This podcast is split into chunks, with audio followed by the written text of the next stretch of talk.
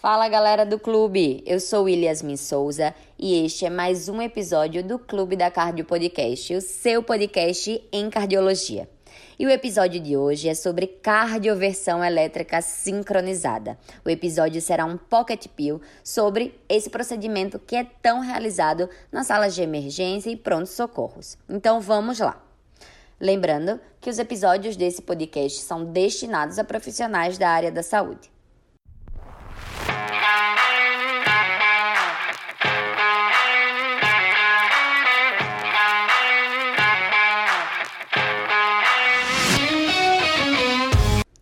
Começar, vamos conceituar, né? O que é que é a cardioversão elétrica sincronizada? Ela nada mais é do que a aplicação de um choque sincronizado com o complexo QRS sobre o tórax do paciente para reversão de arritmias cardíacas.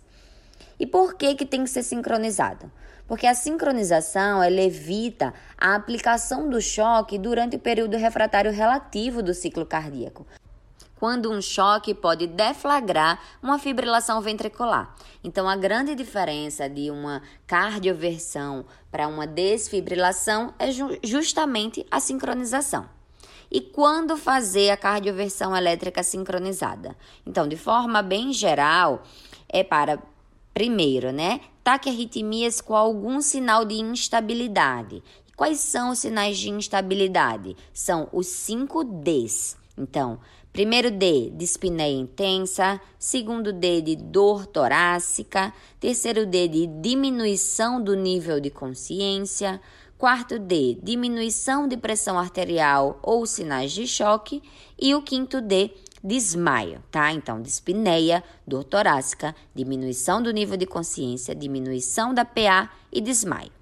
Então, primeiro ponto, taquiarritmia com algum sinal de instabilidade. Segunda indicação, as taquiarritmias por mecanismo de reentrada em um paciente hemodinamicamente estável, em que se optou por controle do ritmo e que não retorna ao ritmo ali sinusal com drogas antiarrítmicas.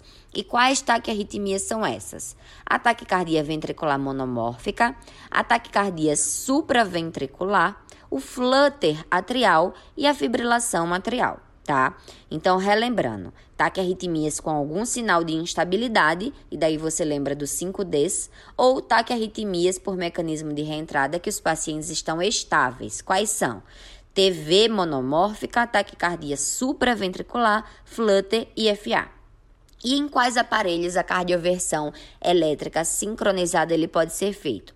Tanto no monofásico quanto no bifásico. Normalmente a gente utiliza o bifásico, né? E qual a dose da energia aí que é preciso para realizar a cardioversão? Ó, na fibrilação atrial, inicialmente a gente utiliza de 120 a 200 joules no bifásico, podendo aí chegar até, se for necessário, doses adicionais 200 joules nesse bifásico. Taquicardia ventricular mono, monomórfica, inicialmente 100 joules, se for doses adicionais 150 a 200 joules. Taquicardia supraventricular, inicialmente 50 a 100 joules e doses adicionais 100, 150 e 200 joules. Já o flutter atrial, né, doses iniciais de 50 a 100 joules e doses adicionais de 100, 150 e 200 joules. Lembrando que todas essas doses de energia são para os bifásicos.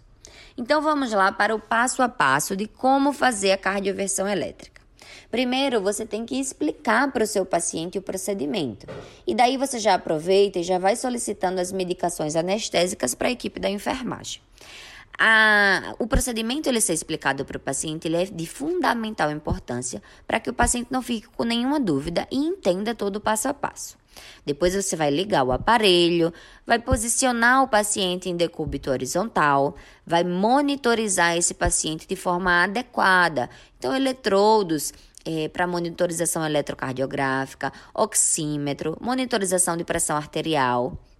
Você vai garantir que esse paciente tem um acesso venoso periférico pérvio bom, tá? E você vai fornecer oxigênio-terapia se for necessário. Lembrando que no momento do choque, a fonte de oxigênio ela deve ser retirada. Vai manter o material de via aérea avançada disponível para caso seja necessário.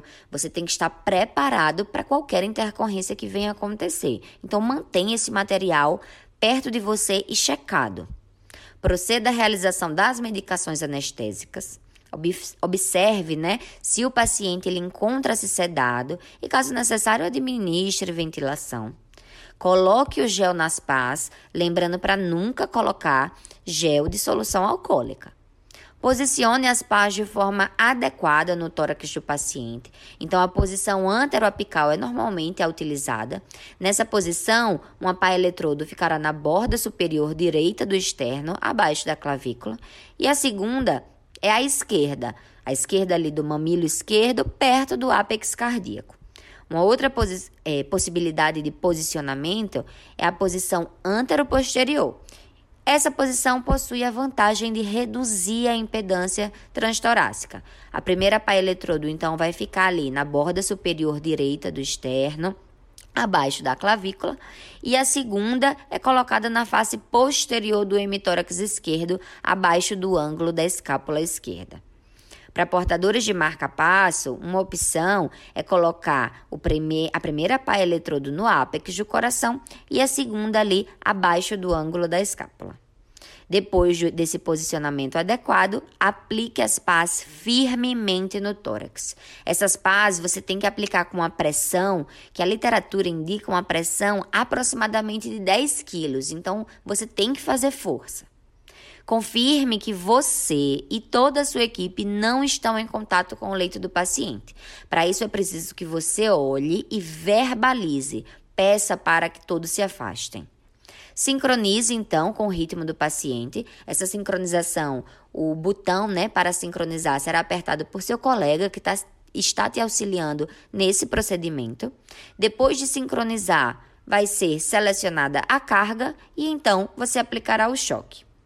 Agora preste atenção: sempre após o choque ser aplicado, mantenha as pás posicionadas no tórax do paciente e cheque o ritmo.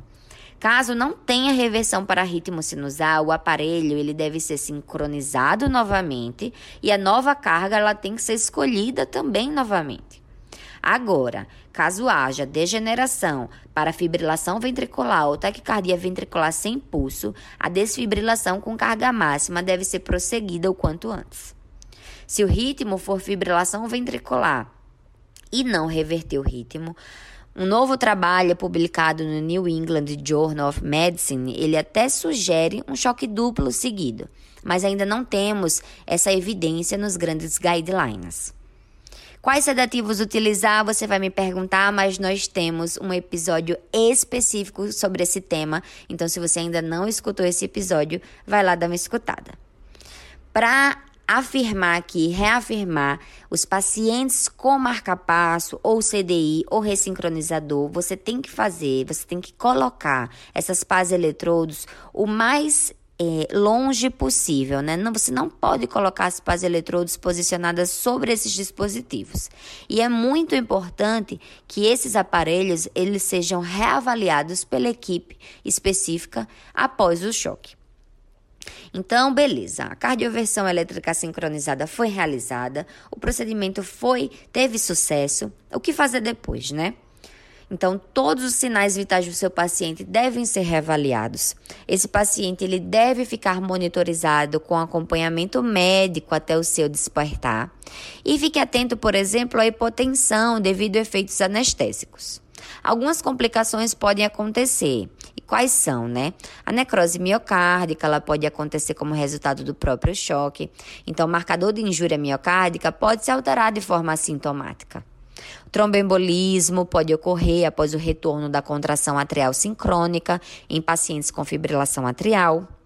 Alterações de onda T e segmento ST são comuns imediatamente após cardioversão, mas preste atenção, pode até acontecer um supradesnivelamento do segmento ST, apesar de ser raro. Mas ele vai se resolver rapidamente em poucos minutos e normalmente não indica isquemia. Beleza?